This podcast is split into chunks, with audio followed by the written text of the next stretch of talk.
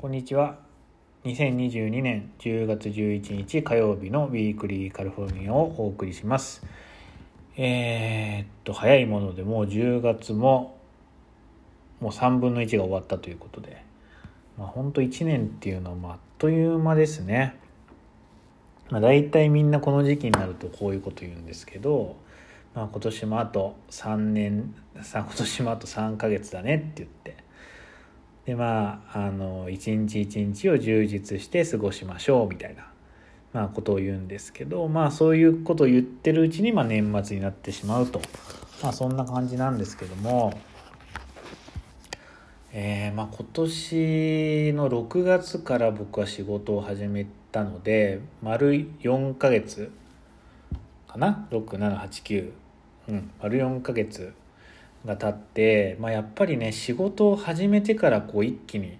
時間が経つのが早くなりましたね。まあ、仕事してない時もまあ割と一日あっという間だなっていう感触はあったんですけどこう、まあ、長いスパンで考えるとまあああまだあの1週間経ってないのかみたいな、まあ、感覚があって、まあ、一方で仕事を始めるとまあもう月曜から水曜っていうのはまあ一瞬ですね。でまあ木金をこう消化試合的に終わらしてまた土日が一瞬で過ぎてああまた明日から仕事かっていう感じでまあ仕事に行くと、まあ、いう感じで、まあ、やっぱり、あの早く感じるのでまあそれはまあ言い換えればもしかしたらまあ充実してるのかもしれないし、うん、それは何かわからないですけどもまあいずれにせよ一日一日を踏みしめて、え生活していきたいなというふうに思っています。さてえーっとですね今週からはちょっとこれまでとはあの、まあ、趣向を変えてえー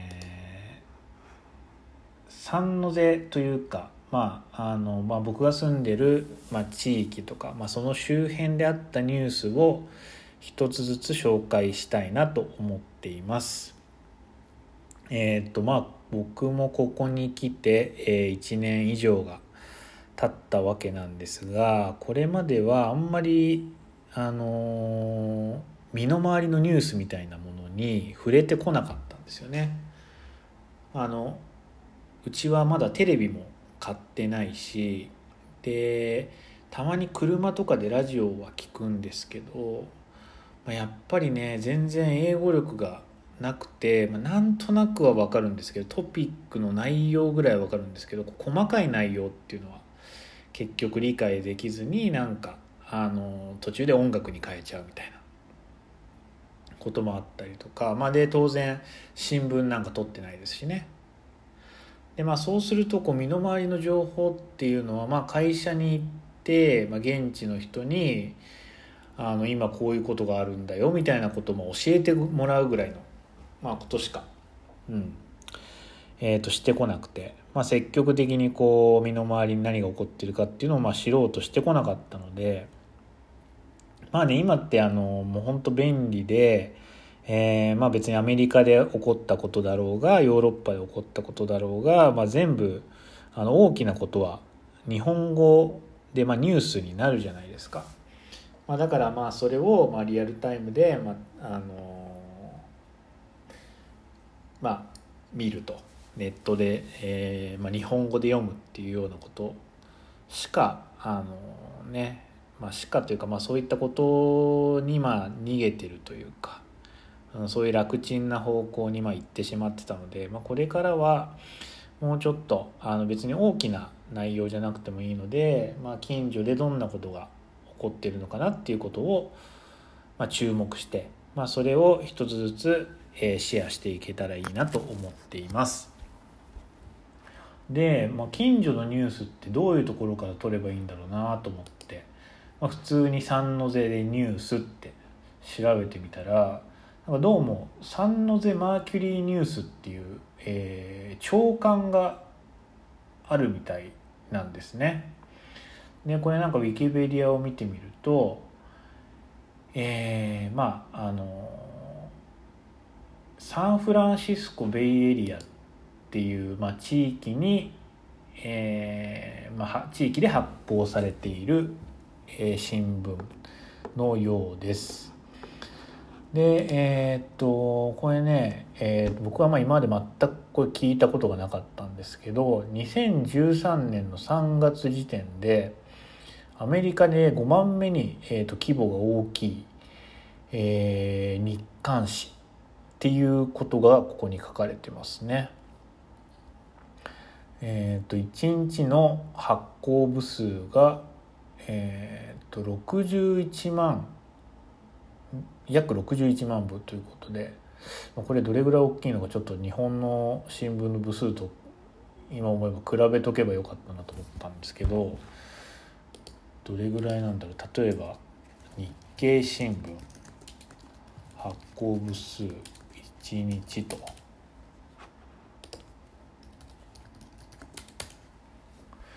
261万だからもう日経の方が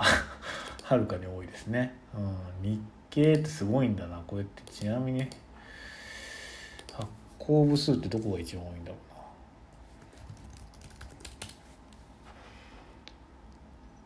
うんと。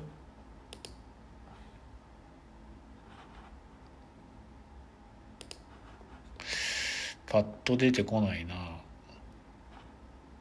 日本新聞協会。うん。ちょっとパッとわからないんですけど、まあ、とにかく、まあ、日経とかそういった日本の新聞ほどはではないが、まあ、それなりに発行されているという数字のようです。はい、で、えー、っとこれね、えー、っとネット上で無料で見れる記事があるみたいなんですよ。まあ、あの本当は新聞朝刊取ればいいんですけど、まあ、いきなり朝刊取って今まで新聞読む習慣なかった僕がいきなり英語の新聞読んでも多分あの3家坊主になることはもう明白なので、まあ、まずはちょっと無料の新聞記事を読んでみて慣れてきて、まあ、よ良さそうだったら、えー、まあ、撮ってみようかなという感じで思ってます。まあ、撮るって言ってもこれネットできっと見れるか、まあ、ネットで見るんでしょうね今時はね。はい、えー、では記念すべき第1回目の、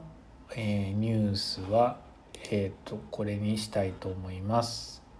えー、ヨセミテ国立公園のアワニーホテルが、えー、2ヶ月休みを取って地震の補修工事を行うそうです。えー、なんこのポッドキャストでも何度か、えー、お話ししたヨセミテ公園の、えー、アワニーホテル、まあ、すごいクラシックなかっこいいホテルが、えーまあ、2ヶ月休暇、まあ、休みを取って、えー、地震の補修をするということで、えー、来年の1月2日から3月2日までの、まあ、丸2ヶ月間え一切予約っていうのをまあ取らずに補修工事をするそうなんですが、えー、これ2ヶ月でねなんと31.6ミリオンっていうものすごいお金が、えー、かかるんですね。31.6 million だから日本円に145円レートで日本円にすると、まあ、46億円ぐらい、えー、かけると。でこれすごいのがこれ2ヶ月で46億円ってこれどうやってかけるんだろうなと思って、えー、と僕は昔、えー、と中小規模というか、まあ、中零細中小零細の建設、えー、と会社で働いていたんですが大体あのまあ記憶にある限りだと例えばアパート1棟、まあ、メゾンなんとかぐらいのこうアパートを建てるのに、まあ、ピンキリかもしれない。まあでも賃貸まあそれなりに大きい賃貸マンションを建てるのに2億円とか、えー、2億5,000万とかかけて大体ね10ヶ月とかそれぐらい工事してたと思うんですよね。でこれ45億円がこう2ヶ月で発生するってそんなことありえんのかなってちょっと思うんですけどもしかしたらまあなんかうん地震の工事だからな結構基礎的なことやるからすごいお金がかかるのかちょっと僕には分からないんですけど材料費がものすごく高いのか人件費がものすごいのかっていうのも全然分からないんですけど、まあ、とにかくもう莫大なお金がかかるということだそうです。まあ、あのここにも書いてあるんですけどこのアワニーホテルっていうのは1927年にまあ建てられたと。だからまあ95年、えーまあ、95歳ってことですね、まあ、かなり古い、まあ、日本に95歳の建物ってどれぐらい残ってるんだろうというふうに思いますが、まあ、見た感じね95年前の建物とは思えないぐらい個人的にはあのすごい綺麗なホテルだなと思っているんですが。まあこれが、えー、と2002年の報告書によると、えー、まあ地震の危機にさらされていると50年間に、えー、と大体10%の確率で、えーまあ、起こる地震がもし、まあ、起こってしまったら、えー、と液状化してしまって、まあ、人命に関わる事故に、えー、なりかねないという報告があるようです。まあ、それを受けてえー、今回、まあ、工事をした、まあ、工事をするということなんですけども、まあ、なんかねこれは、えー、っと本当はねもっと必要な工事っていうのがいっぱいあるそうですね。でまあ、ただお金の問題で、えーとまあ、今集まったのはまあこれだけ、まあ、31ミリオン、まあ、45億円程度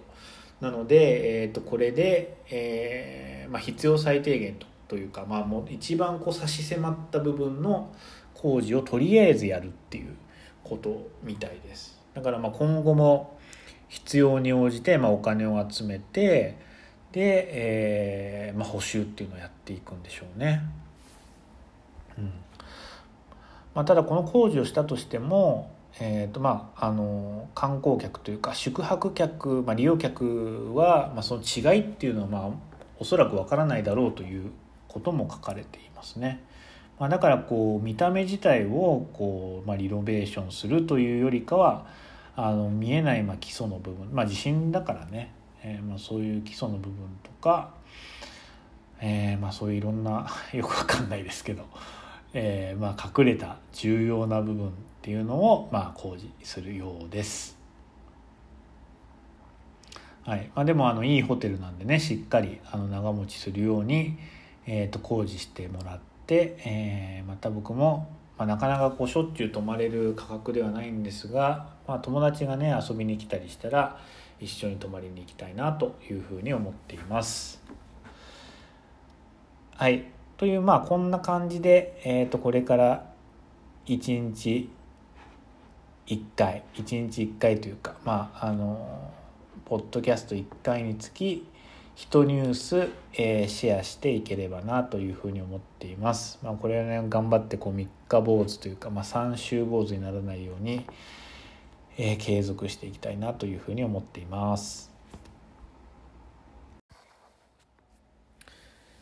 はい、えー、ここからは個人的な出来事やニュースを話していきたいと思います。えー、まあここの1週間2週間っていうのはまあ普通に平凡な毎日だったんですけどあのなんかね年金事務所っていうところから連絡が来たんですよ、まあ、連絡って言ってもお手紙が来たんですけども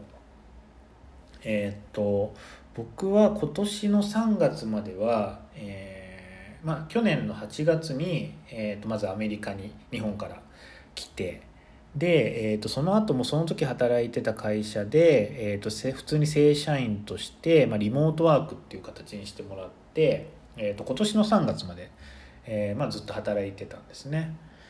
で、えーとまあ、あの日本の企業に勤めてるっていうことで、え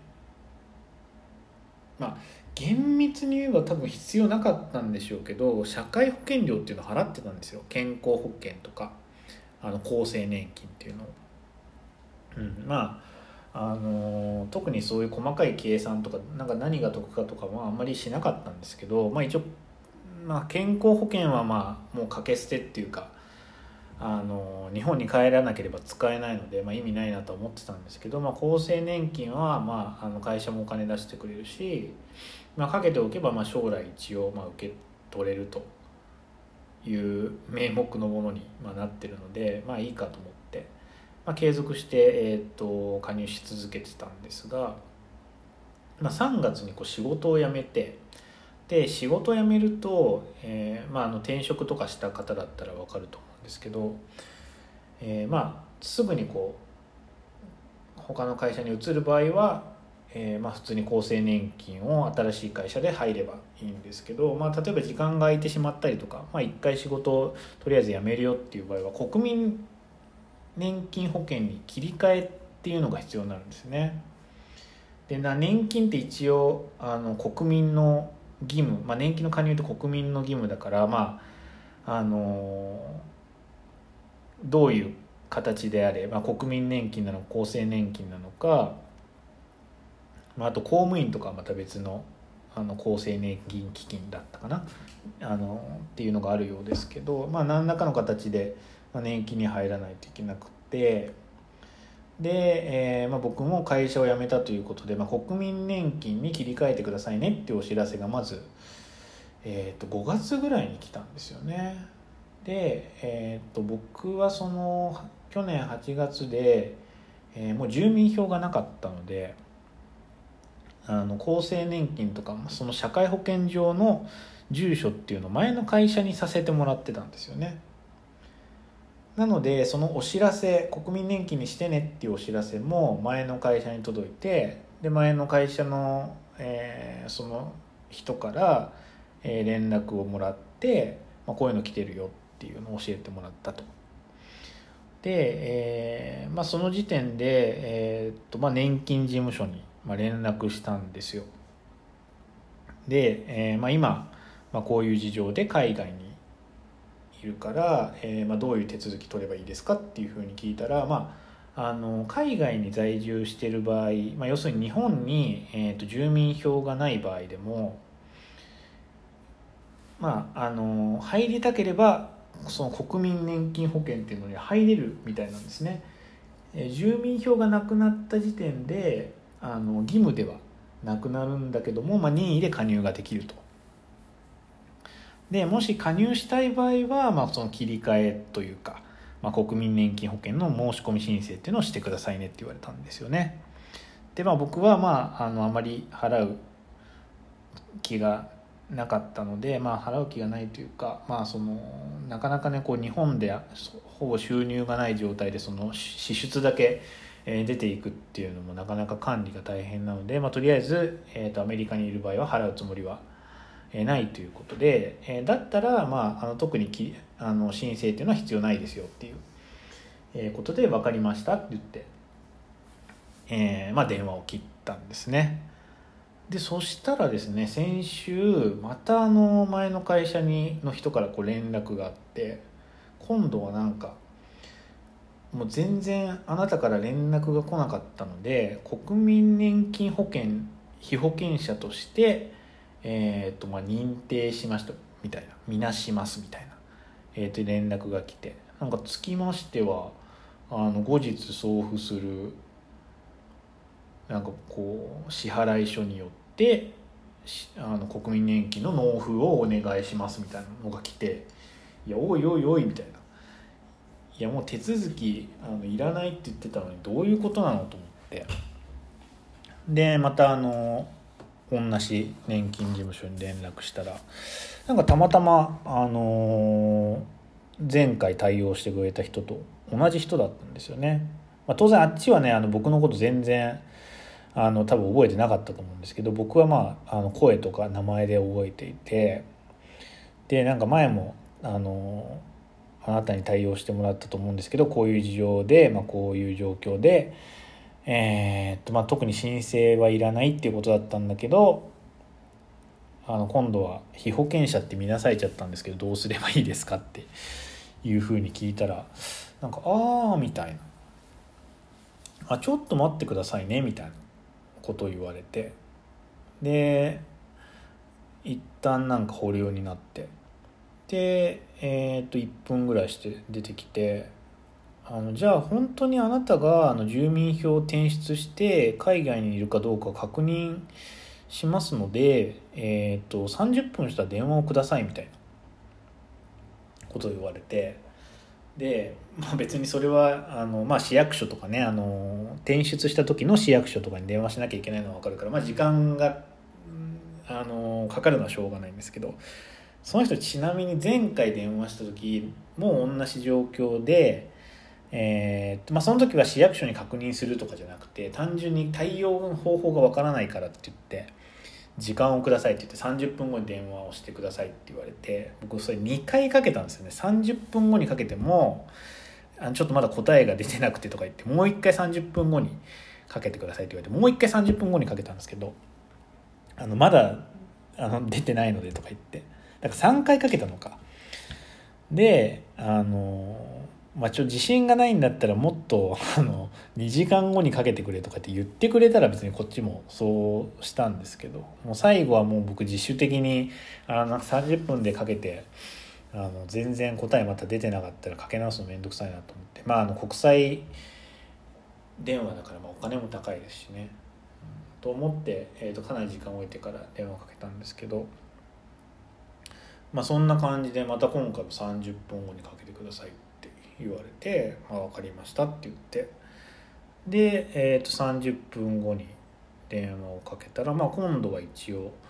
あのもう確認が取れましたみたいな市役所に電話して確認したらあなたはまあ確かにあの8月で、えー、と住民票転出されてるので、えーまあ、国民年金の加入義務っていうのはないですねみたいな。うん、で、まあ、それが分かったんで、えー、とじゃああのその手続きをしておきますねみたいな。こと言われてまあそれでいいんですけど、まあ、それができるんだったらあの前回してくれよみたいな。前回はあの私たちの方からそういう廃止とかそういった手続きはできないって言われたんですね。できないかできないけど、まあ、その国民年金っていうのにもし確認加入しないのであればあの申請手続きをしなくてあのしなきゃいいだけの話なんでみたいなこと言われたから。まあ、そうしたんですけど、まあ、今回は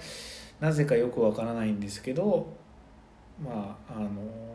そういった廃止手続きみたいなのができるということだったので、うん、もうかなりいい加減だなというふうに思いましたね。まあ、そんなにね珍しいケースじゃないと思うんですけどねなんか今のご時世あの海外不妊というか。まあでもあれかそういう時は大体会社がやってくれるからあんまり直接連絡が来るってことはないのかな今思えば。うん。まあよくわかんないんですけどまああの年金とかあと多分 NHK とかもそうだと思うんですけどあの徴収する時はあと車の税金とかもそうだな。なんか徴収する時はもう絶対になんかこう逃さないようにあのいろんな通知とかあの送りつけてくる割に、えーとまあ、逆のこう廃止っていう時になるとめちゃめちゃ大変ですよね。僕 NHK もね、まあ、別に NHK にお金払うことは全然あのテレビ持ってたら払わなきゃいけないんだったらあのまあ、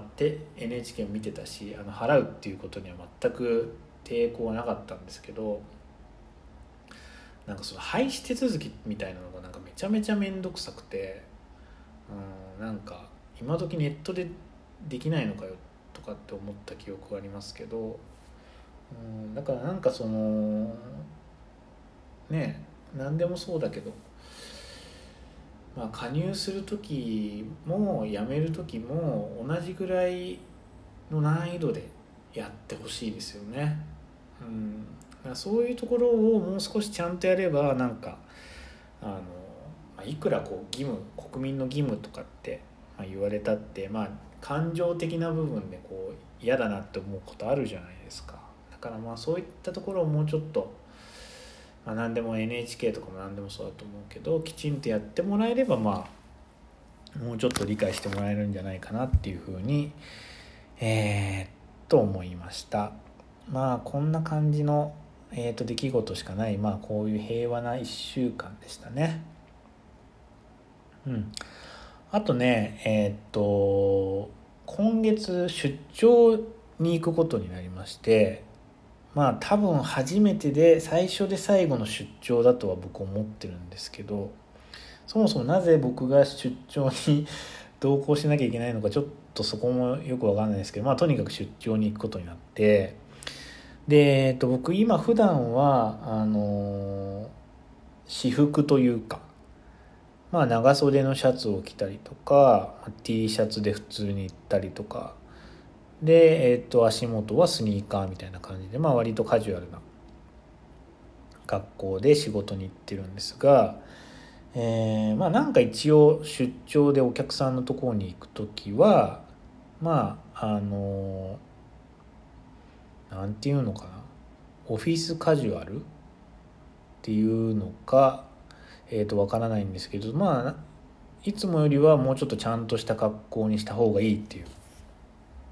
まあ、話になって、まあ、お客さんはねあんまりもうあの超ラフな格好でスーツとか全然履いてあの着てないらしいんですけど普通に私服にジーパンにスニーカー、まあ、チノパンにスニーカーぐらいかえー、とらしいんですけど、まあ、一応あのこっちから一緒に行く人は、まあ、ジャケットぐらいは着ていくっていうことだったので、えーとまあ、僕もそれに習った方がいいんだろうなと、えー、思ったんですが。えー、まあ、僕まさかアメリカで働くことになるとは思っていなかったのでもうスーツとか革靴っていうのを全部、えー、と日本に置いてきちゃったんですよね。あの、まあ、荷物になるなと思って。だからまああのもう手持ちのそういうあの革靴とか、まあ、スーツジャケットみたいなものがなかったのでまあこれ買わざるを得ないなと思って、えー、とサンフランシスコに週末買いに行ってました。とは言っても、えー、まあ、僕ジャケットとかってあんまり買ったことがなかっ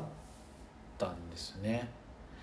えー、と今まで買ったことがあるのは、えー、とエンジニアドガーメンツっていうところのベッドフォードジャケットとあとカーリーっていう、えー、ブランドのセットアップかな、まあ、それもなんかあのどっちもかなりカジュアルな、えー、とジャケットであんまり結局着ないままに、えー、終わってしまったんですけども、まあ、それで知ってたのがまあその2ブランドぐらいでアメリカで手に入るって言ったら、まあ、そのエンジニアのガーメンツのベッドフォードジャケットぐらいだなと思ってまあもういろいろ探すのが面倒くさかったからもう逆に今回はベッドフォードジャケットで行くぜみたいな感じで、まあ、エンジニアのガーメンツが、えー、扱もを置いてある、えーと、お店を調べていきました。サンフランシスコにはね2つ2店舗かな。あのモダンアピアリングクロージングっていう確か名前のお店と AB フィッツっていう、まあ、名前のお店に行ってきました。えー、まあ2つともあのいいお店、えー、でしたね。えっ、ー、とモダンアピアリングクロージングっていうお店の方は、えーと、他のセレクトが、まあ、割と広いあのセレクトショップだったんですけど結構日本のブランドもあって TSS とかニードルスとかサウストゥウエスト8とかもあったかな確か。あとコムデ・ギャルソン。コムデ・ギャルソン・ムドゥとか、まあ、そこら辺も置いてありましたね。まああの例によってあの日本よりははるかに高いお金だったのでなかなかこう手は出ない。金額だったんですけども、うん。まあ、そういったのが置かれてたりとかあとあの KCKC とかドリス・バンノッテンもありましたね。KCKC って僕なんか日本とフランスにしかないんじゃないかなって勝手に思ってたんですけど意外にアメリカでもあったっていうまああの久しぶりに見たけどなんか良かったですね、うん、これも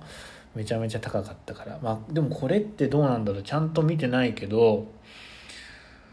日本で買うのと、まあ、フランスのブランドだから結局アメリカだろうが日本だろうがあの輸送コストとかはねそんな変わらないはずだからどっちが高いんでしょうね。うん。まあちょっと分かんないですけども。うん。まあそんな感じで、えーと、面白いセレクトで久しぶりになんかそういうセレクトショップ行って楽しかったですね。で AB フィッツの方は、えーと、エンジニアードガーメンツ以外はね僕あんまり知ってるブランドがなくて、えー、まあそのささっきのそのモダンアピアリンクロージングっていうお店はちょっとモードっぽい感じのあのセレクトとかあと店の雰囲気とかもそういう感じだったんですけど AB フィッツの方はえー、もっとカジュアルというか、まあ、いわゆるあの日本でいうアメカジみたいな感じのスタイルの、えー、セレクトでユニオンワークスとかなんかなユニオンプロダクトだったかなみたいなこうブランドが結構置いてありましたね。でまあ店員さんもすごいあの気さくな感じで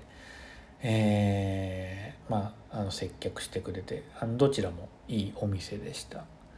まあ、あの総総合的にちょっと思ったのがあの、まあ、2つともあの結構置いてある服はまあそれなりに値段の張るブランドだったんですけど、まあ、特にそのモダンアピアリングクロージングっていう方はかなり、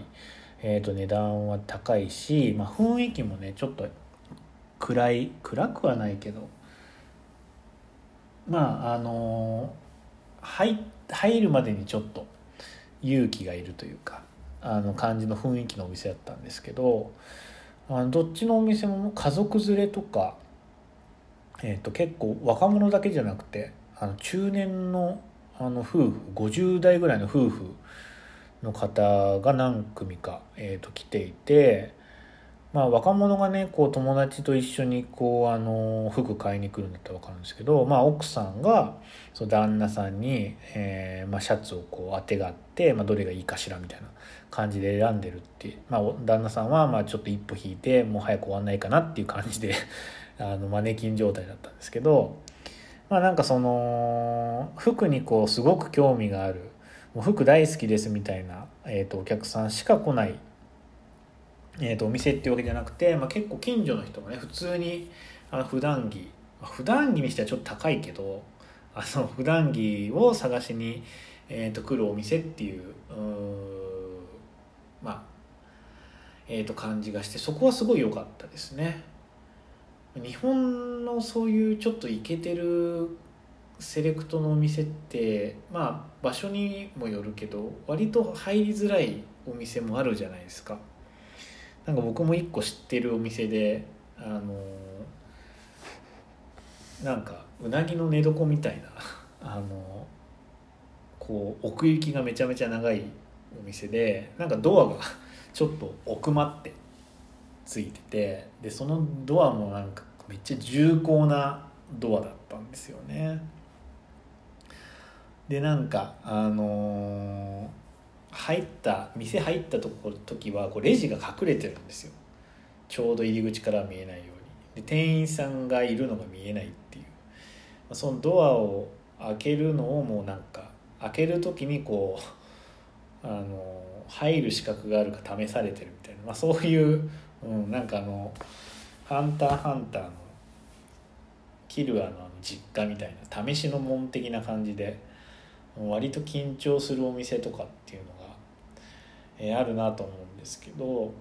あの今回行った2店舗はどっちもあの、うん、セレクトは違ってもどっちもあの雰囲気がすごい、えー、よくて、えー、よかったですね。はい。で、えーとまあ、結論から言うと,、えー、と僕は NB ジャケットっていうジャケットを買いました。ベッドフォードジャケット買いに行くあの行くつもりだったんですけどえー、まあ、ベッドフォードジャケットがねまずなかったんですよね、えー、で、まあ、まずえっ、とベッドフォードジャケットかなと思って、えー、とまず着たジャケットがあってでえー、とまあそれもあの雰囲気はあの見た感じとか着た感じっていうのは結構良かったんですけどいかんせん生地がねあの厚めだったんですよだいぶ。で、えー、と今度出張行くところはそんなに寒い場所ではないので、まあ、日本だともう今の時期ってどこもあの今結構寒いと思うんですけどアメリカってあの場所によって暑い場所とかもあるから出張行く場所は割とあったかいところであんまりこう冬っぽい格好で、えー、といけないなと思っていて、ま、だから僕的にはもうコットンの、えー、とジャケットがいいなと思ってたんですけど、えー、と結局その着たジャケットはウールと何だったかななんかまあでもとにかくあのちょっと肝っぽい素材だったりして、えー、まあちょっと冬っぽすぎるなみたいな、うん、ので断念しました。でもねすごい見た感じはね、あのー、かなりシルエットとかもよくてただねこう後ろ振り返ったらなんか後ろにボタンが5個ぐらいついててなぜか背中をこう開けれるようになってるんですよね。うん、よくわかんないんですけど塩ビ服みたいに。でなんかお店の店員さんもあのこれはここが開けれるのがポイントだみたいなこと言ってて。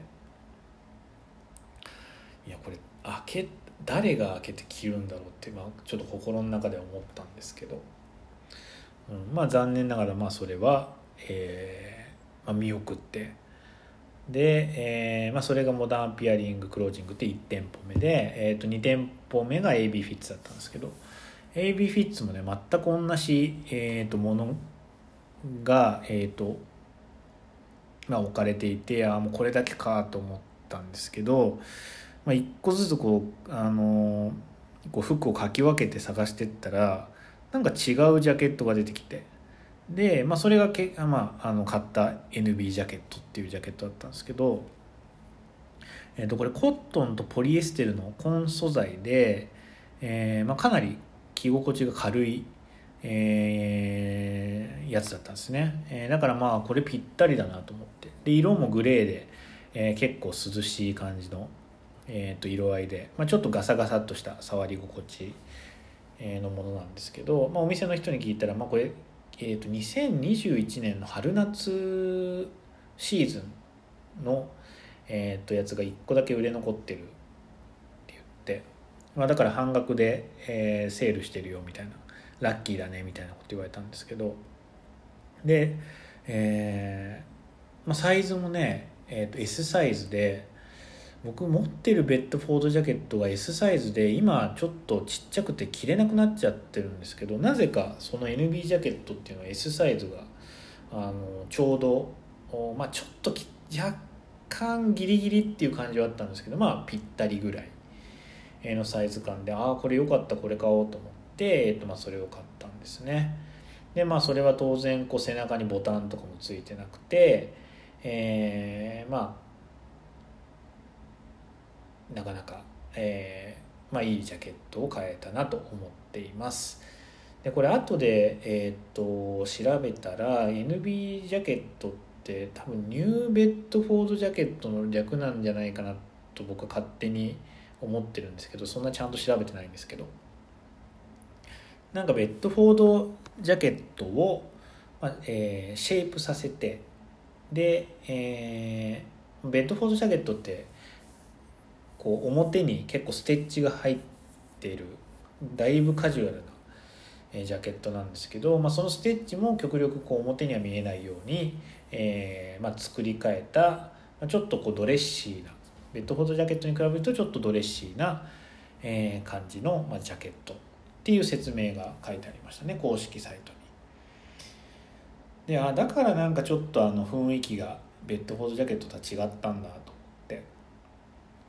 であじゃあもう今度からジャケット買う時、まあ、ベッドフォードもいいけど、まあ、この NB ジャケットっていうのもまあ候補に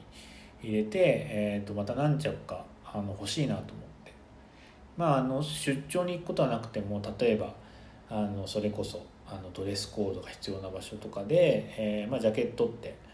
まあ、23着ぐらい持ってても割と使えるのかなと思うので、えーまあ、それがいいかなと思ってたんですけど。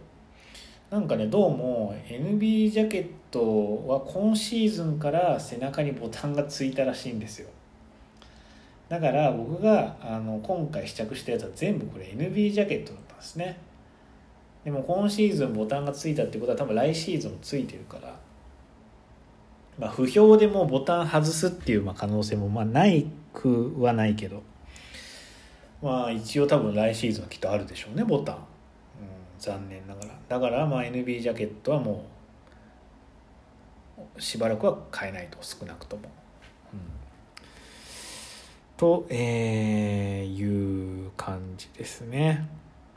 うん。まあでもまあ、あのー、とりあえずは一着、えー、自分に合うジャケットが買えてよかったなと思ってます。さて、えー、ジャケットは変えたっていうことで、えー、と今度はまあ他の、えー、まあシャツとかねパンツとか靴とか、えー、いろいろこう選ばないといけないんですけどまあもうそんなねあの1回しか行かない出張にこうフル装備であの全部買うのももう大変だし、まあ、予算的にももうそんなにお金持ちではないので、えー、ともう今回は靴だけにジャケットと靴だけにしようと思ってシャツと,、えー、とパンツは手持ちのでいこうということで、えー、と靴を、えー、探しました。でねこれ靴もねなかなかあのいいのがなくてまああの紐のついた革靴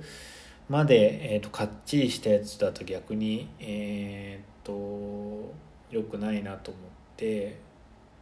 まああのジェーム・ウエストのゴルフとかもし変えたらそれ欲しかったんですけどもちょっと買う場所も時間もなかっ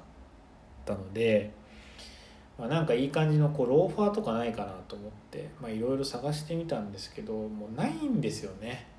いいのが全然。うん。なんかアメリカ人って革靴履かないのかなと思って。まあ東海岸とかだったら絶対そんなことはないと思うんですけどなんかデパートとか見てもねあんまりあのグッとくる革靴とかが全然なくてローファーとか全然なくて。で困ったなと思って、えー、いたところに、まあ、帰り道に、あのー、毎週定点観察的に寄ってるあのアウトドアショップの REI っていう、えー、ところに寄ったらあのメレルのジャングルモックがあったんですね。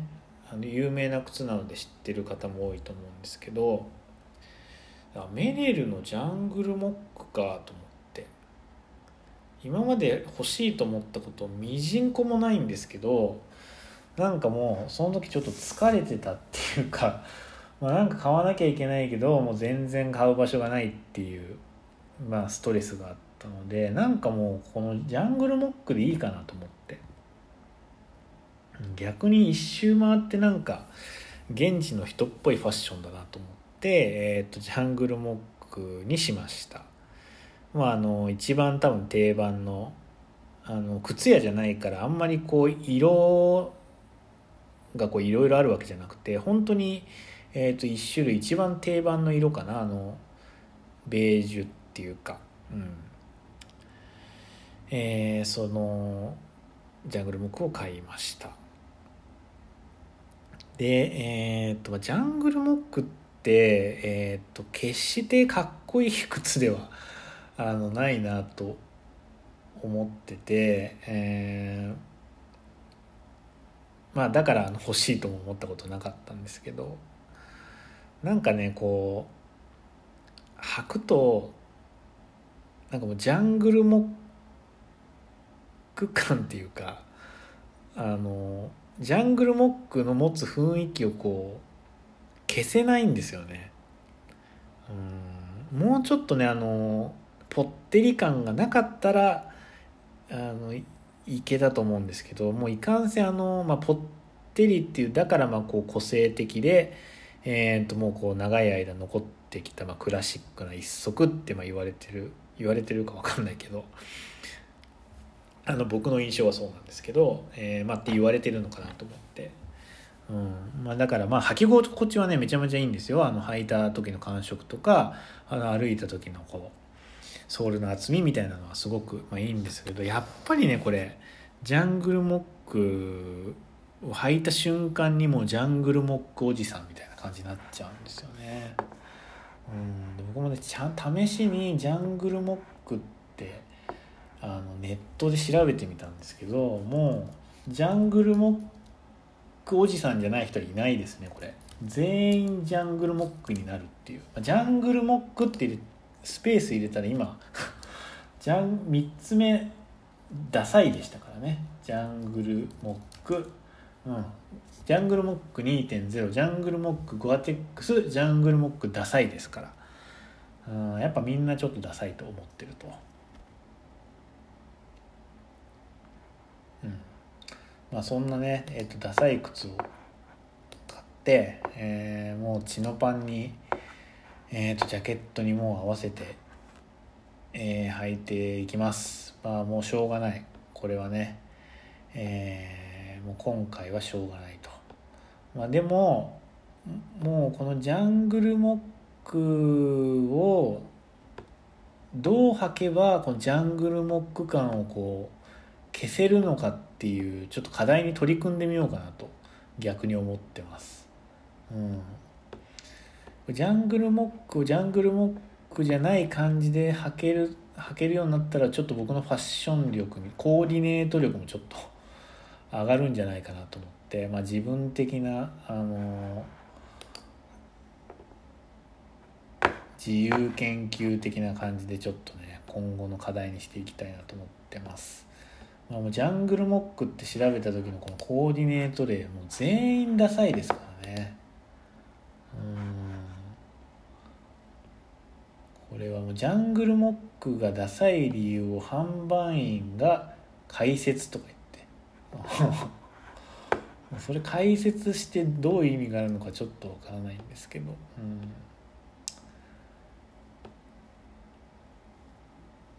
まあということで、えーと、靴はジャングルモックに落ち着きましたと。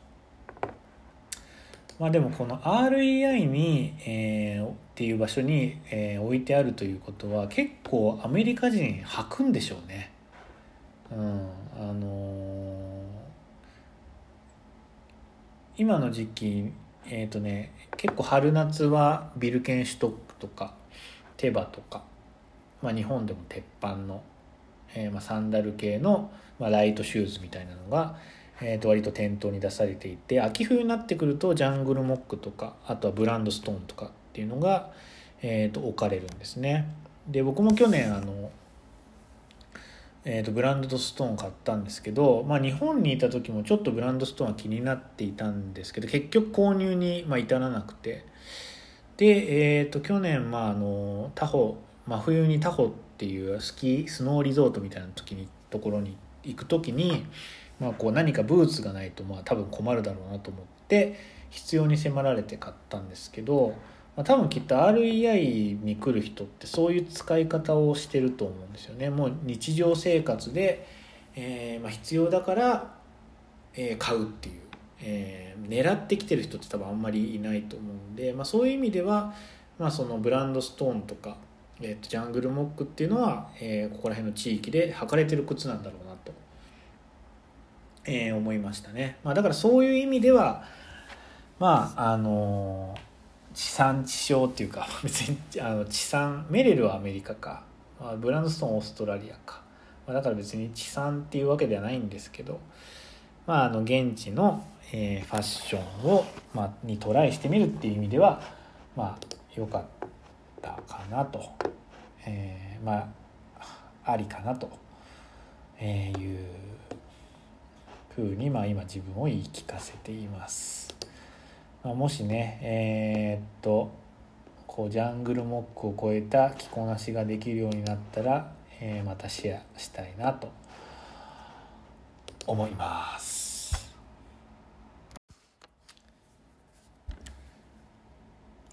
そのサンフランシスコにあの買い物行った時に RPSA も行ったんですよ。えー、となんかお昼ご飯食べてたら、まあ、目の前がたまたま RPSA で、まあ、RPSA の直営店なのか RPSA も置いてあるセレクトなのかちょっとわからないんですけど、まあ、RPSA がメインで、えー、他のもブランドのものもちょっと置かれてるっていうそういう感じの、えー、とお店だったんですけど、まあ、もしかしたら RPSA にあのジャケットあるかもねっていうことで、えー、と入ったんですけどあのー、なんかね入ったらそのお店の店員さんの一人がなんかすごい僕のことジロジロ見てきてなんか僕の顔についてるのかそれともなんか知り合いなのか知り合いかなとかって思ってまああのよく見たんですけど、まあ、全然知らない人で当然のことながら、うん、でなんかでもすごいちょっと感じ悪いなと思って、まあ、店内をいろいろ物色してたんですけどなんか妻があのジーパン試着するって言ってえーと、試着室に入った時にその店員さんに声をかけて、えーと、僕試着室の外で、えーと、待ってたんですけどそしたらなんかその店員さんがなんかあのそのジャケットはどこのジャケットだとか言ってちょっと触らせてくれとか言って言ってきたんですね。かあの声をかけてきたんですね。で僕その時着てたのがタイガ高橋っていうブランドのデニムジャケットを着ていてでなんかまあそれであこの店員さん入った時に僕じゃなくて僕の着てるジャケット見てたんだなと思ってジージャン見てたんだなと思って。であこれなんかタイガ高橋っていうブランドだよみたいな。って言ったらまあこれ日本のブランドでしょみたいな。でなんかこの生地触ったらやばいみたいな。なんか口に手を当ててなんかもうこんなにの重厚な見た目なのになんでこんなに軽いんだみたいなって言ってもうその大河高橋のことをこうネットで、えー、調べてなんか俺もチェックするわとか言ってえー、っと言ってましたけどまああの僕も結構そのじいちゃん気に入ってたからまあ素直にえー、っと嬉しかったですね。うん、なんかもう自分の着てるものについてこう話しかけられるのって初めてだなと思って、うん、まあでもやっぱあのー、自分がかっこいいなって思うものを他の人もかっこいいなってと思ってくれるっていうのはまあいいですよね。まあ、別にあの普段あの誰かにかっこいいと思ってもらいたいって、えー、と思って買ってるわけじゃないんですけど、まあ、そういうのが、まあえー、と一致するってていう一致してなんかそういうの褒めてくれるっていうのはなんかいいなと思いました。あとねえー、っと、まあ、僕は妻はそのデニムを買ってたんですけど、まあ、僕は特にあの、まあ、そこにも厚手のジャケットしかなかったので特に、えー、と戦利品っていうのはなかったんですけどなんかねソファーが置いてあってでそのソファが僕が前あのポッドキャストで話した、えー、とキューブソファをまああの検討するより前にまあ検討してたソファでえっ、と、ヘイ、ヘイって読むのかな ?HAY って書いて、ヘイっていう多分北欧のブランドだと思うんですけど、はい、ヘイだと思うんですけど、そのヘイが出してるキャンソファっていう、えっ、と、ソファで、あの、まあ、コンセプト的には、えー、まあ、輸送費を最小化するために、えーと、組み立て式になってると。でもすごいシンプルな作りでえっ、ともうスチールのフレームがあって、まあ、まずそれを組み立ててそこに単純にクッションを置くだけっていう。まあ本当に何の変哲もないソファなんですけど、まあ、全体の感じが僕結構、えー、好きだったのと、まあ、フルフラットになるというかまあそのあのこう置いてもう動かすのも運ぶのも大変っていうソファよりかはあの組み立てて、えーとまあ、引っ越しとかできるっていう方がなんかちょっと今時であのいいなと、えー、とそれを最初検討していたんですけどなかなかそのソファの実物を見れる、えー、とお店がなくてでまあ諦めてそのキューブソファっていう方にまあ移行したわけなんですけど、まあ、なんとそのキャンソファが RPSA にあっておおと思ってで座ってみたら結構あの座り心地も良くてまあもうね多分ねあのそんなにえーと、クッションとかも超上等っていうわけじゃないと思うんですよ。もう結構へたってたんで。でもなんかその普通にへたったぐらいが逆にいいなと思って。うん。まあなんかこう厳かなソファよりもそういうへたっても、えー、と普通に使えるようなあのまあ気軽なソファの方がなんかちょっと気分的にいいなと思って、まあ、僕はかなりえー、と気に入ったんですねそのソファまあ、でなんでアーペイ製にあったのかなと思って考えてたんですけど多分そのデザイナーがブルレック兄弟っていうフランス人の兄弟のあのデザイナーだからまあなんかアーペイ製もフランスだし、まあ、それでなんか置いてあったのかなと、まあ、思ったんですけど、まあ、それでまあ妻にも、えーと「このソファどう?」って言ってで座って。ってもらったんですけどまあ一言まあ私は好きじゃないって言われて終わっちゃいましたけど、うん、まあなんか妻的には木のあのフレームじゃないとちょっとちょっとなという感じで、まあ、僕はま木でもスチールでもまあどっちでもいいかなと思ってるんですけどまあそのキャンソファはスチールだからまちょっとなという感じでしたね。まあもうどうせ探してもないし欲しかったら買えばとか言ってあのめちゃめちゃ投げやりな、えー、ことも言われましたけど、まあ、僕もねそろそろやっぱりソファ欲しいんですよもう前はいらないかなとかって言ってたんですけど。まあ、だからもうちょっとあの11月ぐらいまで探してみて、まあ、あの11月末にサンクスギビングっていうお休みがあるんですけどサンクスギビングの時ってこうアメリカでセールがいろんなとこでえーと、行われるんですね。で結構安くなるんですよ。でまあそのヘイっていうのは北欧のブランドだから、まあ、サンクスギビングで、えーと、物が安くなるかどうかっていうのはかなり疑わしいんですけどまああの11月のそのサンクスギビング付近まで探してえーと、もしなかったら、まあ、定価でもあのセールになってても、まあ、どっちでももうそのソファにしようかなと個人的には、えー、と思ってます。まあでもなんか今注文しても11週間待ちとかだったからまあ相当ですよね。11週間だから、えー、17週間とか11週間とかまあでも4ヶ月5ヶ月ぐらい。えーまあ、4ヶ月3ヶ月4ヶ月ぐらいか。は、まあ、まだ待たなきゃいけないということで、まあ、どのみち、えーと、我が家に来るのは来年の春ぐらいになりそうです。はい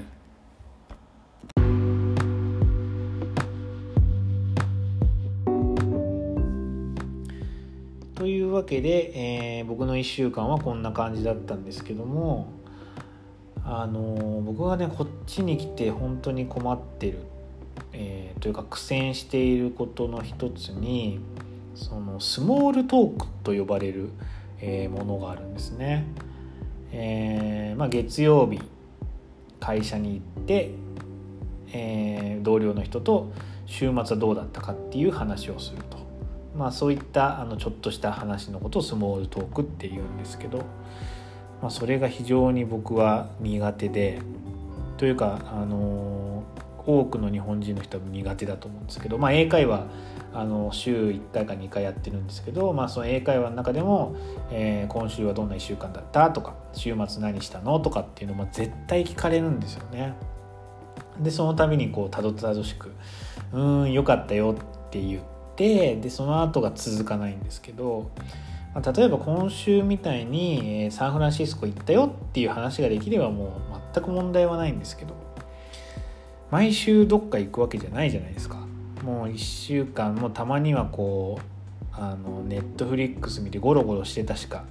言いようがない、週末もあるわけでまあそういった時にこうどういう話をするかっていうのに僕もこれ毎週のことなのにいつも、え困るんですよね。うん、まああの、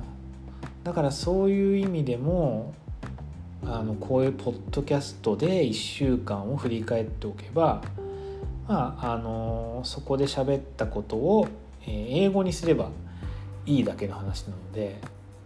そういう意味でポッドキャストをうまく活用できればいいかなと